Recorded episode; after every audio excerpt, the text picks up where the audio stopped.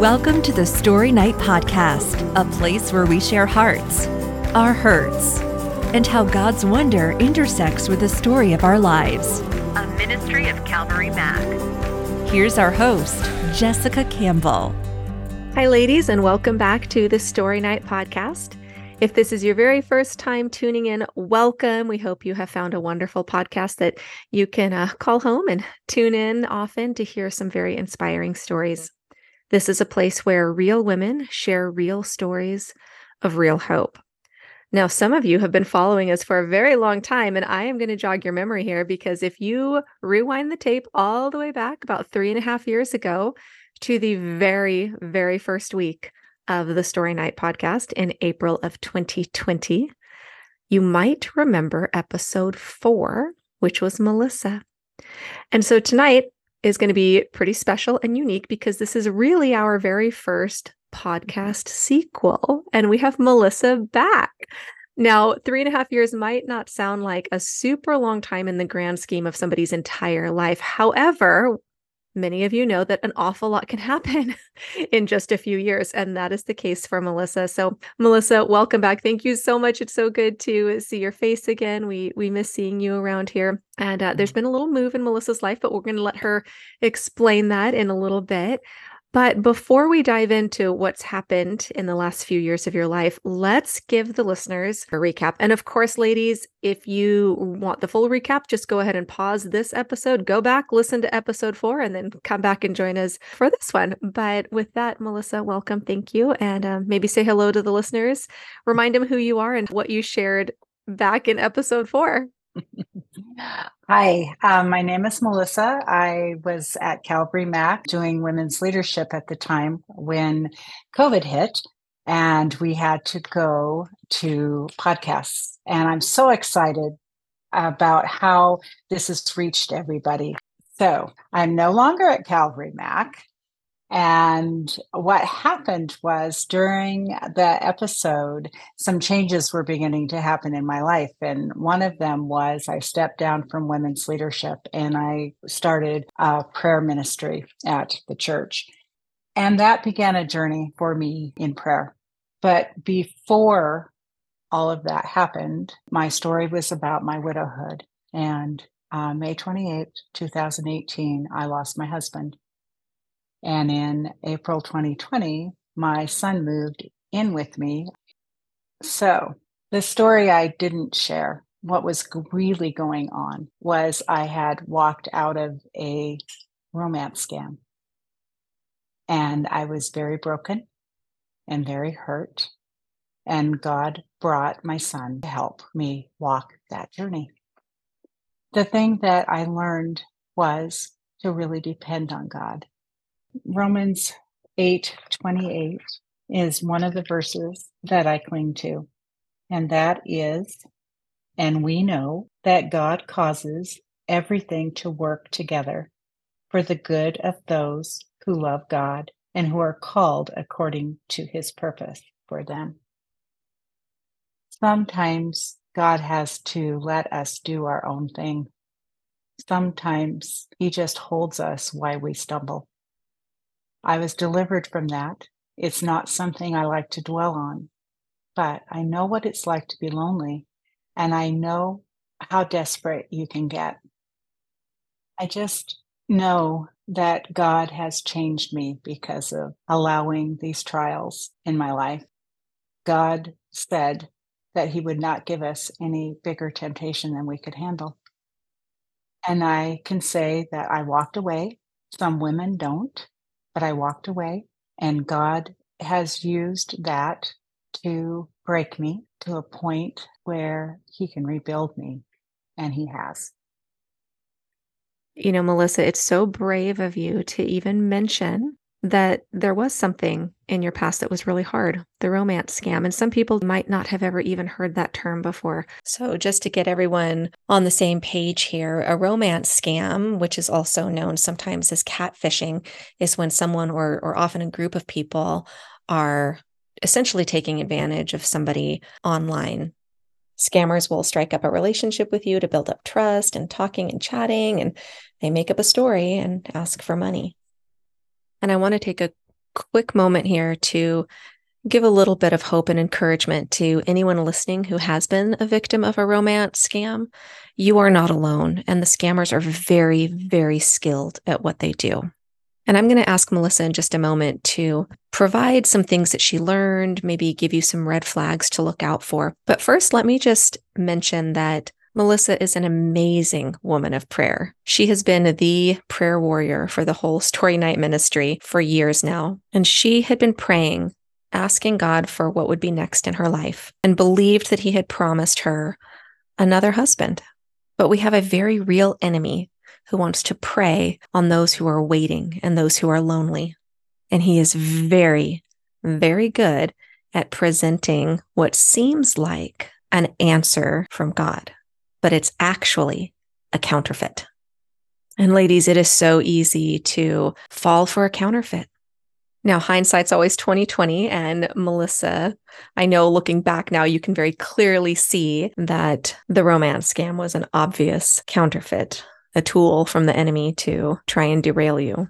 And hang in there, ladies, because the real promise, the promise from God is coming. And we'll get to that part of her story. But Melissa, would you take a minute and share some things that you learned, maybe give some advice or counsel to anybody who might be in the middle of a romance scam or might be vulnerable to one in the future? Yes, there was one point. I mean, I was praying through this whole thing. And there was one point when I just called out to God and I said, I just want this to be real. And within two weeks, he showed me how real it was. And I was able to block him it happened online like it always does, but there's things that you need to look out for. First thing is when they come to you. I was just playing a simple game of words with friends. And this good looking guy plays a game with me and he starts chatting with me in the chat. I bet you didn't know they had those, but they do. And pulled me off the chat and pulled me onto a site called WhatsApp that's very difficult for you to go back and have any evidence. Red flag number one. Red flag number two, when they won't talk to you on the phone, or you get phone conversations that are hard to understand or hard to hear. The third thing is they won't FaceTime, they won't video chat with you. And the fourth thing to really be aware of is they know where you are. They are trained to say all the right things. They confess their love very quickly. And this usually happens around the holidays. So those are things to look out for. But know that you can walk away. You can block and you can walk away. There's not a whole much other stuff that you can do, but you can do that. And that's what they tell you to do. So that those are the things I want you to look for. And to be perfectly honest, this is very hard for me to talk about, but God has delivered me.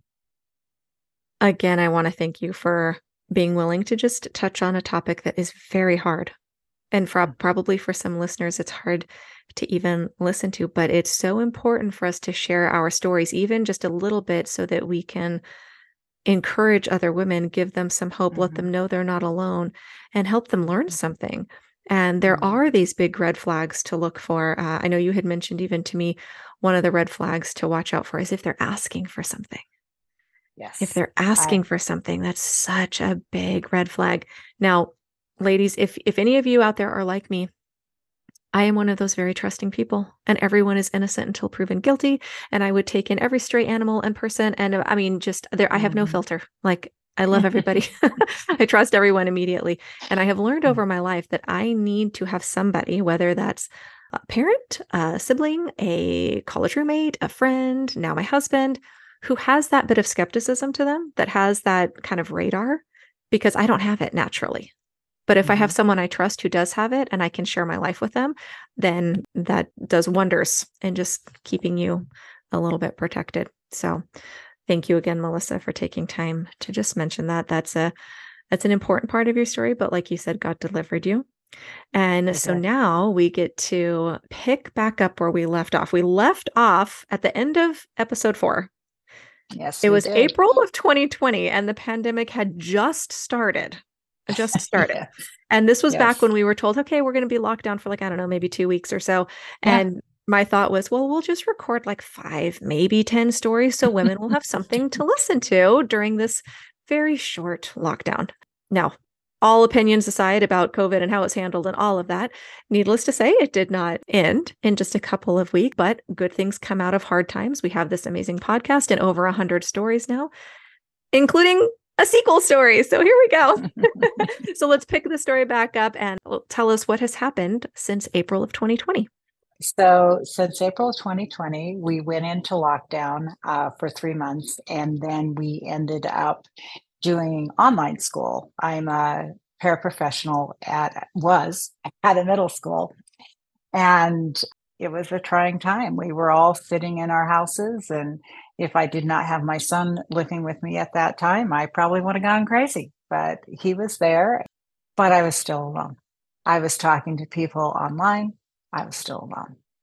I ended up doing a Facebook page called The Kitchen Table Artist during that time, July 2020, because I needed an outlet. And, you know, we all found things to do during COVID. Well, I started painting again. I hadn't painted in 15 years and I started painting and I wanted to show my work.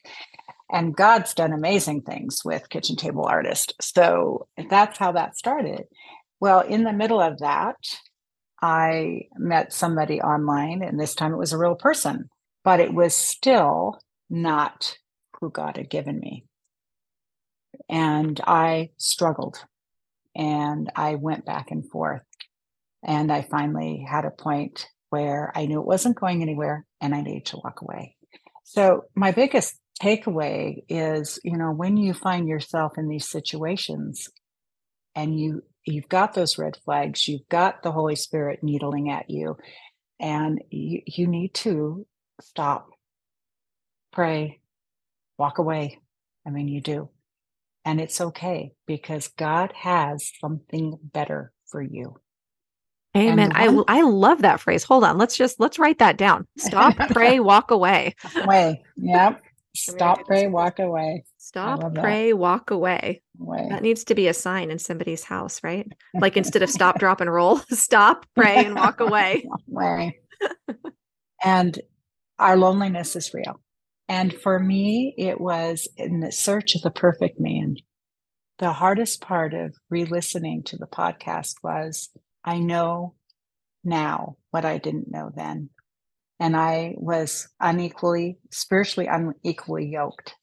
And when my husband passed, I created this list in my head of what the perfect man would be.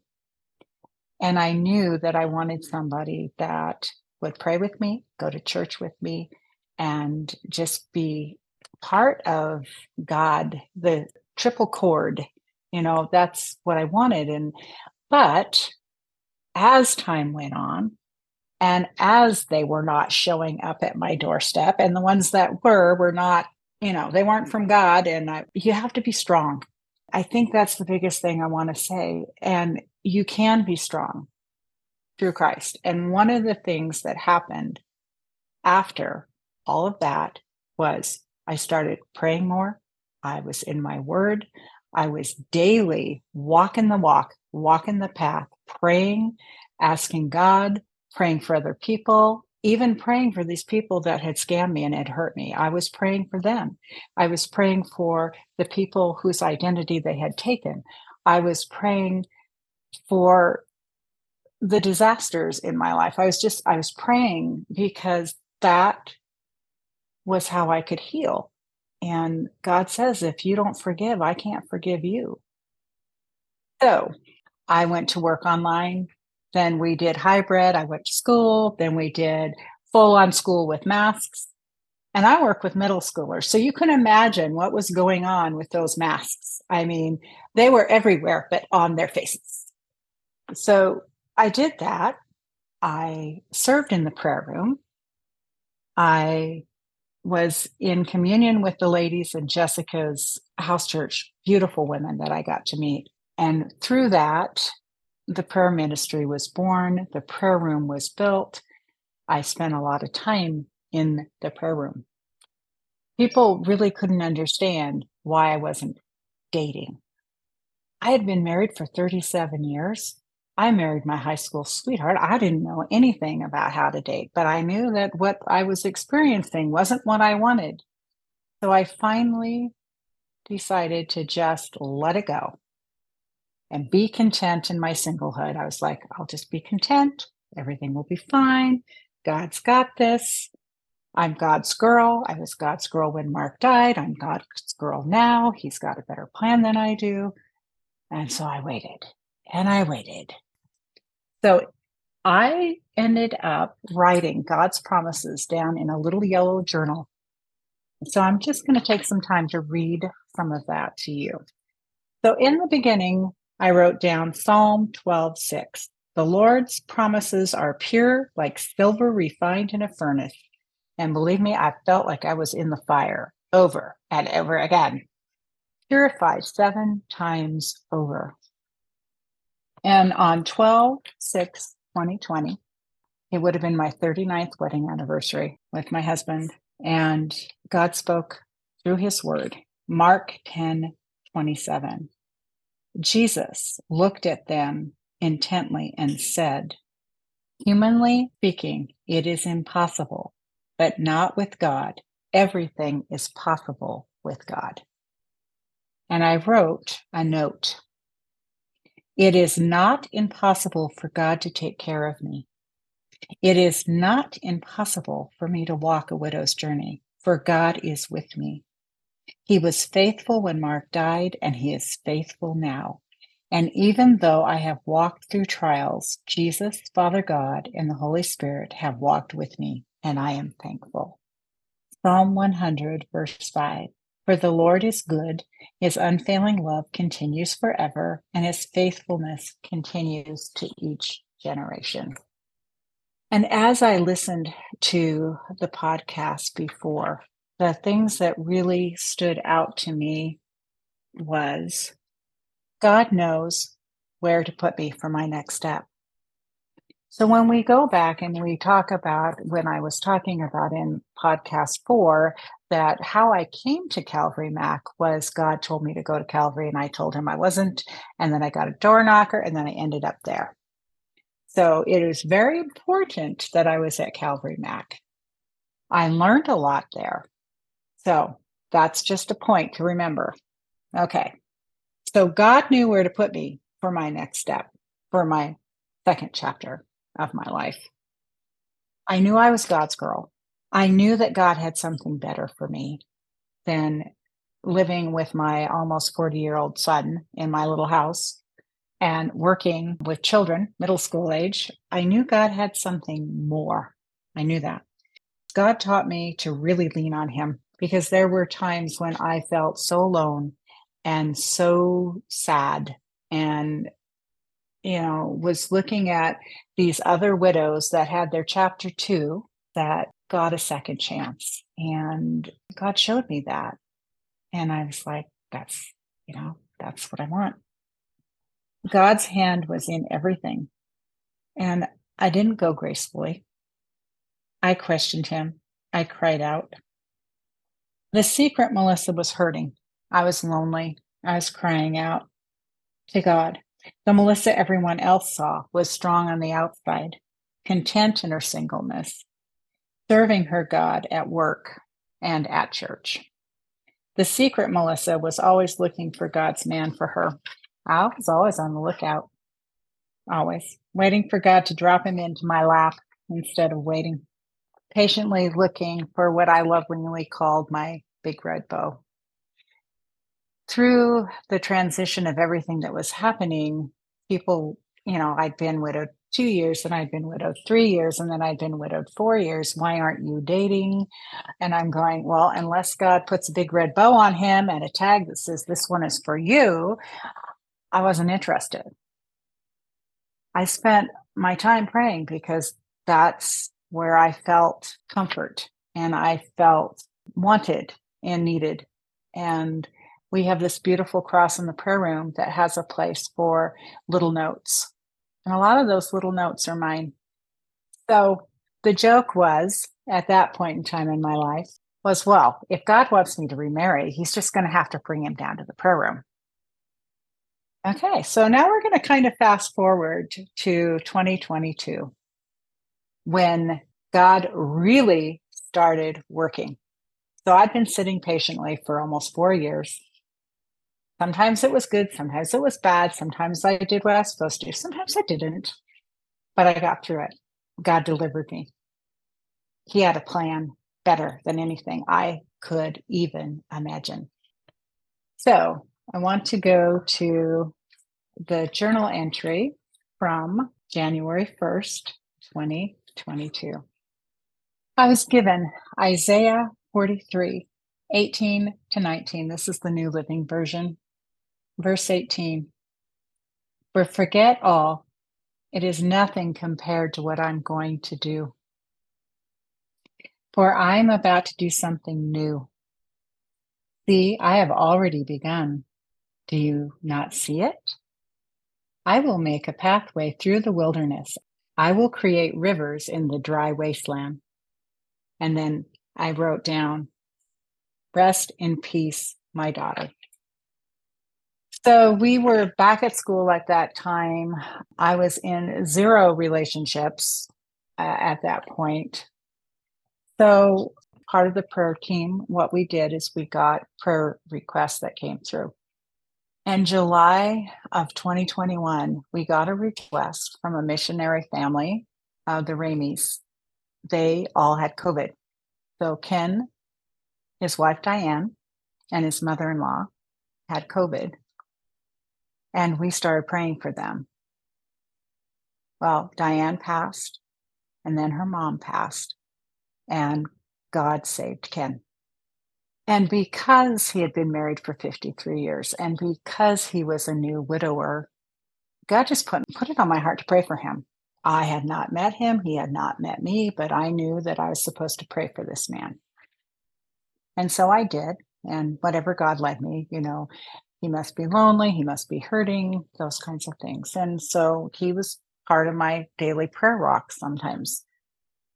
We got to a point in 2022 he was struggling. He had lost his wife. He had written a journal entry october 21st really asking god for the right woman for him because it is not good for man to be alone doesn't say that about women. It just says that about men. So he's in his journey and i'm in mine. In april we had this women's retreat and it it was just this holy spirit filled weekend. So we get to retreat and god really starts speaking to me about surrender. And i'm like really so i want to read the journal entry that i wrote about that surrender god was asking me to surrender the perfect marriage partner idea he was asking me to be thankful for the 36 and a half year marriage and to trust that Mark was resting in the arms of Jesus. Mark professed to believe, but his actions did not show his walk. And he died of uh, cirrhosis of the liver because he was a functioning alcoholic. And I lost him when he was 56. And then focus on being the bride of Christ and then I wrote, Don't know why I'm here. and during that time, some of the ladies were praying over me and they were encouraging me, you know, you you need to surrender. And I said, okay, I would do that. And then I went back home. And part of what I did at Calvary Mac I um, would go down and be part of the prayer team that prayed over the pastor and uh, the band and everybody. So we're going to fast forward to April 23rd when my stove element broke because I had a little spark, I had a little fire, put a little baking soda on it, and boom, no stove. All right. Well, we'll figure that one out. I go get in my car the next morning, my Jeep, I'm running late. I've got my hair in pigtails. I've got this hat, this newsboy hat on. And I'm running out the door and the garage door won't close. And I'm like, okay, Lord, I know the enemy is after me and I have to get to church because I think I'm the only one showing up to, for the prayer team today. So I go in the house, close the garage, come back out, get in the car, get in the Jeep, and thank you, Jesus. Calvary Mac is only like two blocks away. So I, I hop down the hill, I run into the prayer room, I sit down, and I'm asked what's going on. And I said, Well, I have all these problems, but I'm here. Well, sitting in the room was Pastor Ken Ramey, the man that I had been praying for because I knew that he was a widower. And he had come down from Washington to do the sermon that Sunday. It was the week after after Easter. This would be his first time preaching since the death of his wife. And now, just to pause here and clarify for a moment, was this the first moment you had ever laid eyes on him? The first time you actually met each mm-hmm. other? Okay, yes. so here's this man you've never seen before. You don't know really anything much about other than the trial and the grief he's experienced. So you've just been praying for him for. So let's do, let's give the timeline here. How long had you been praying for this man at this point before you officially see him face to face? Nine months. So for nine months, you've been praying for a man that you've never met, never seen. Mm-hmm. Mm-hmm. And now the stove has an issue, the garage has an issue, everything has an issue, and you're finally there and it's a deep breath. And then does this all connect right away? Oh my goodness, this is the man I've been praying for for nine months. Hi, nice to meet you. No, actually. So what happened was I went directly into prayer and I just, the Holy Spirit came over. Jessica knows I get animated when I pray sometimes. So I've got my hands going and I'm praying over this man. And I'm, I just, whatever the Holy Spirit has come to my mind, I'm praying. Ken is sitting there. He doesn't want to be there. He's like, no energy to do this. You know, he's grieving and he's just sitting there. And he said, he said to me later, later, because we didn't talk, I just prayed over him. And then he gets up and he goes to preach. And he had to preach two services that day. So he said, Melissa, it was just like heaven came into the room. I had energy. I was ready to go. So he gets into preacher mode. He goes upstairs. He sits down. At this point, I have the task and honor and privilege to be sitting in church for both services praying while the whole services are going on. That's what I did. And I end up sitting behind him. He goes up to preach. He's been there by himself. His wife isn't there. This is the same church that they did her services in. And at that time, my son actually was running the soundboard for that service. So anyway, he gets up and he preaches. And I'm just kind of sitting there and it's hitting me. And he comes back down. He does his normal routine in between services. He sits down. And at some point, I'm sitting there and God says, You need to pray for him. You need to tell him. You need to ask him. And you're going to pray for him.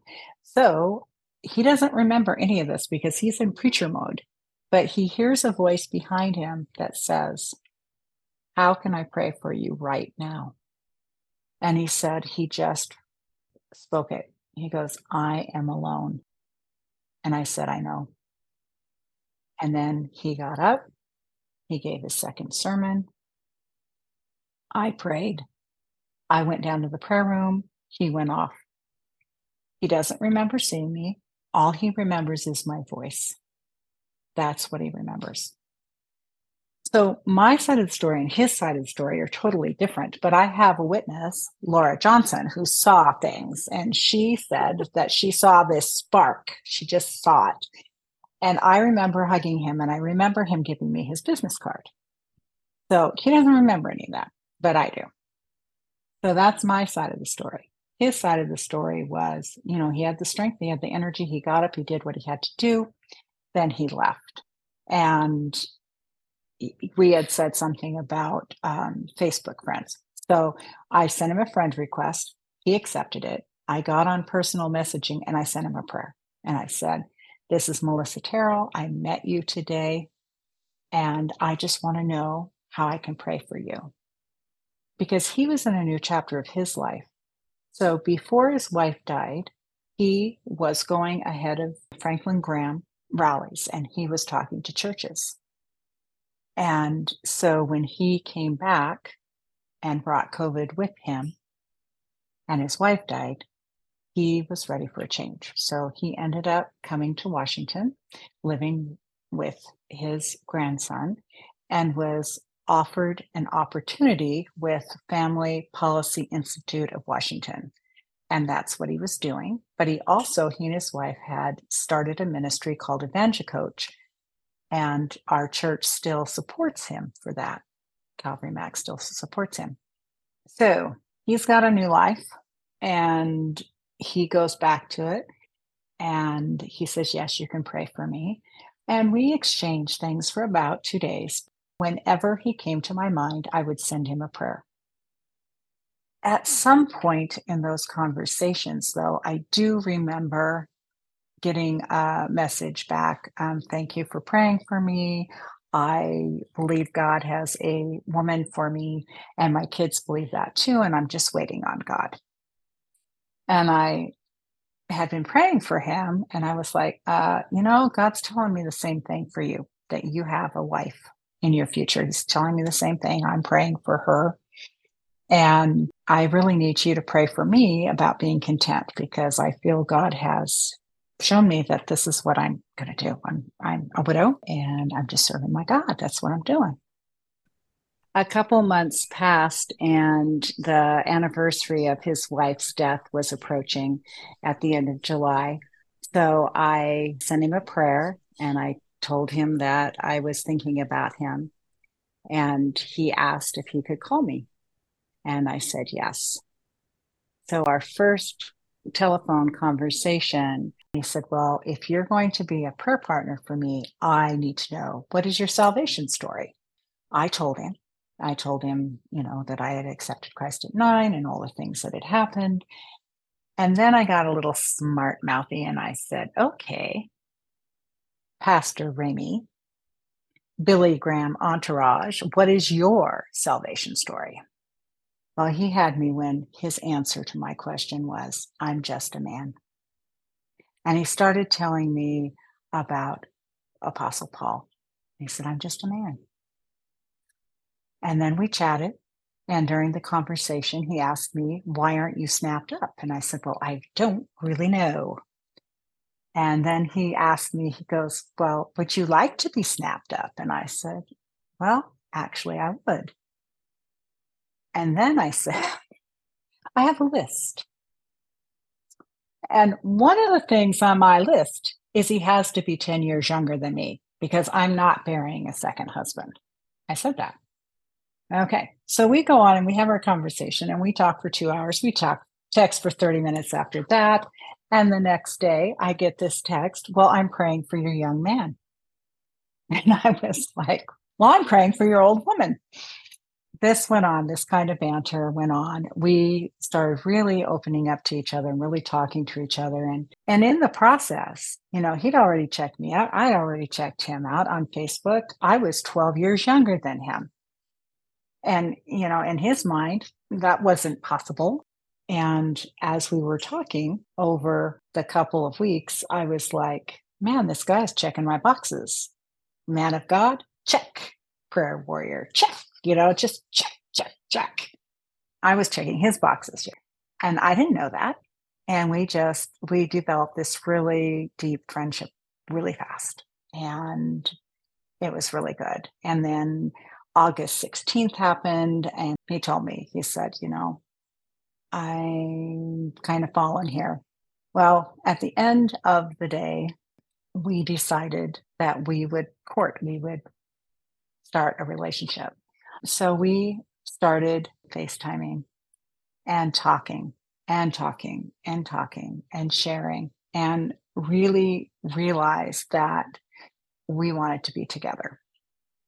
God says, you know, it's better to be married than to burn.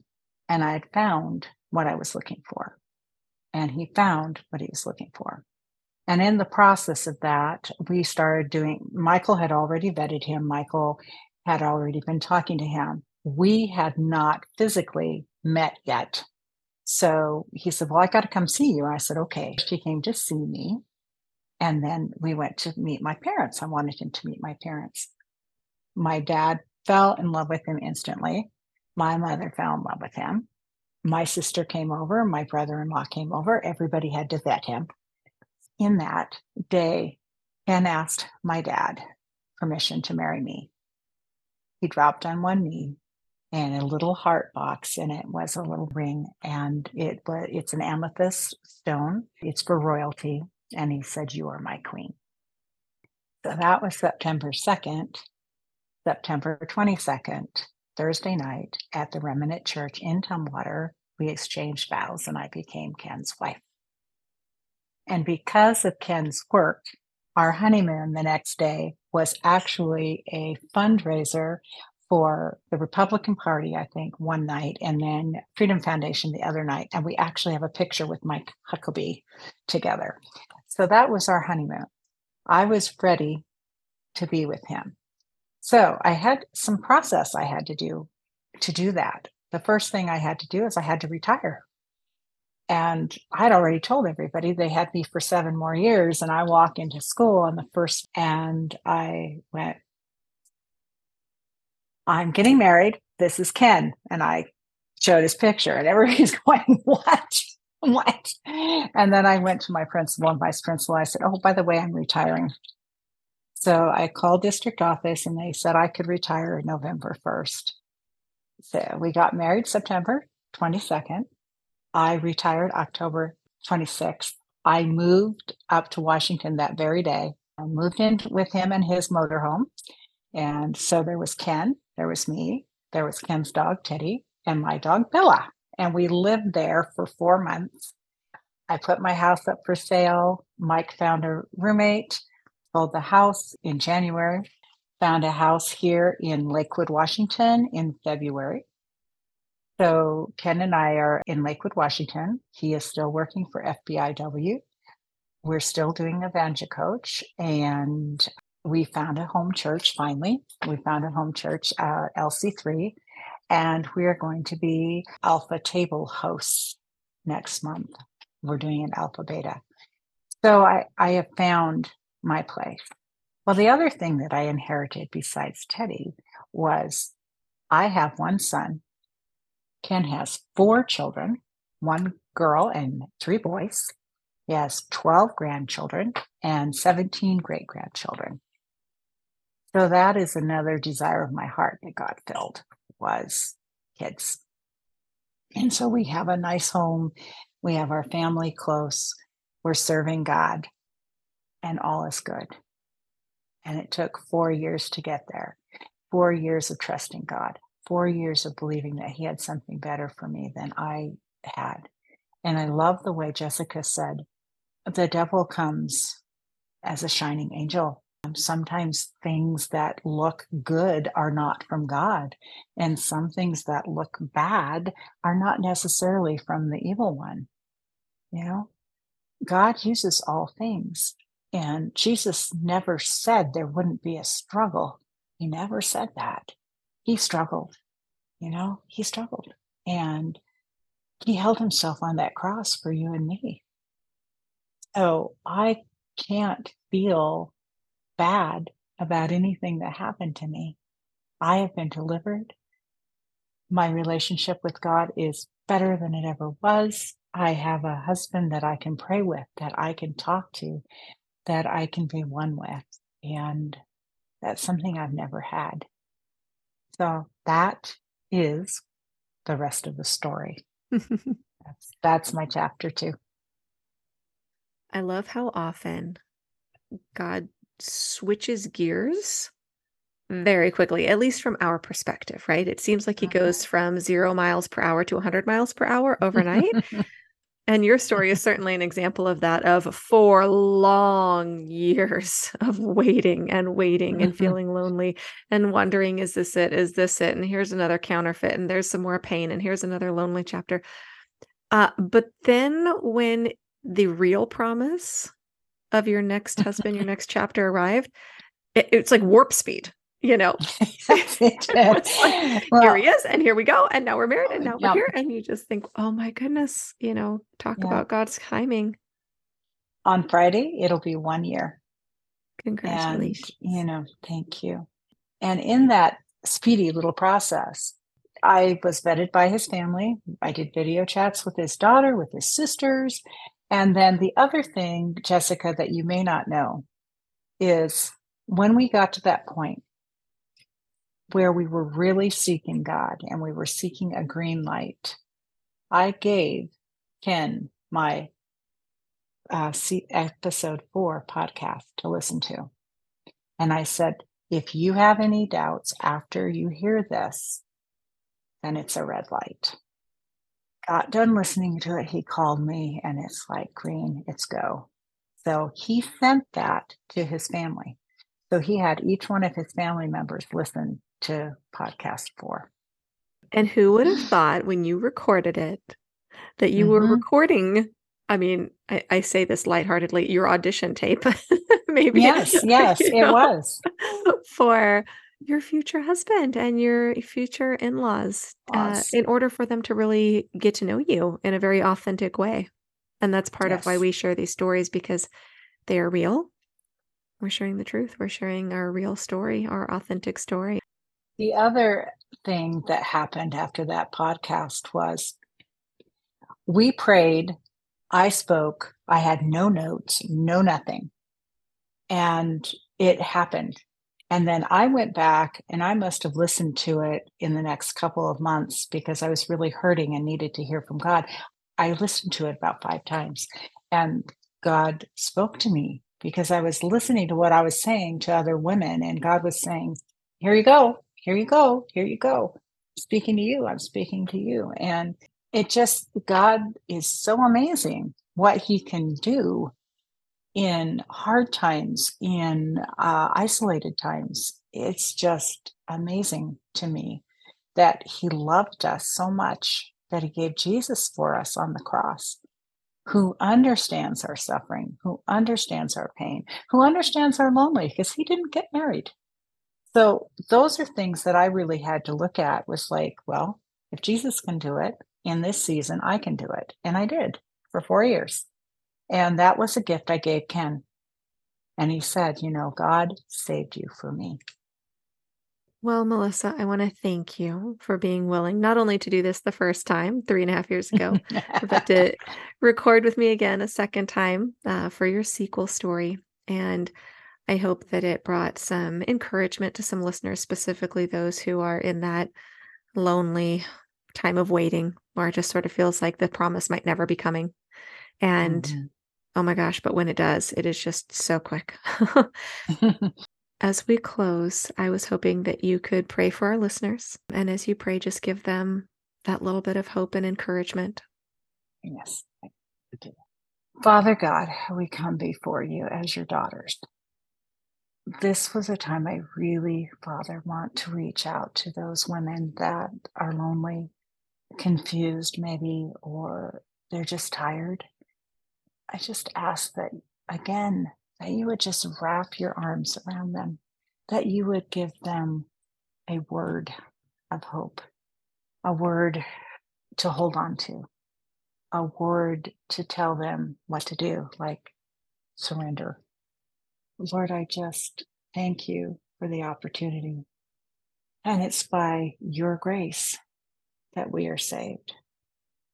And that is so heavy on my heart today, Lord. If there's somebody out there that doesn't know you, I ask that they would reach out to you. It's as simple as saying, Father, forgive me. I've sinned. Jesus, come into my heart. Holy Spirit, be my guide. It's as simple as that. And if you are a daughter of God, remember that you are his bride. And even if you are alone here on earth, you are his bride. And he has something special for you, whether it's here or it's with him in heaven. So, Lord, I thank you. I just thank you for being such a forgiving God, a loving God, a constant God, a steady God. You are our hope, and we hope in you. In Jesus' name, amen. Amen. Thank you again so much, Melissa. Thank you for always praying for Mm. story night. And we are so happy to hear your, you know, happily ever after. Yes, yes, it is. It is. But it still, you know, takes work. Mhm. And, but it, it's, hmm, it's pretty incredible. Like Ladies, I know you said- can't see her face. I can. There's a glowing teenager on the other side of the screen right now. I know, Who's yeah. just in this honeymoon Twitter pated face, which is so fun to watch. Yes. And I'm so grateful. Well, ladies, thank you so much for tuning in. We hope you enjoyed this story. We hope you are blessed and encouraged and uh, get to walk away with a little bit of hope and that you come back next time to join us for our next story. Good night, y'all. The Story Night Podcast. a ministry of Calvary Mac. For more women's stories, visit calvarymac.com slash women.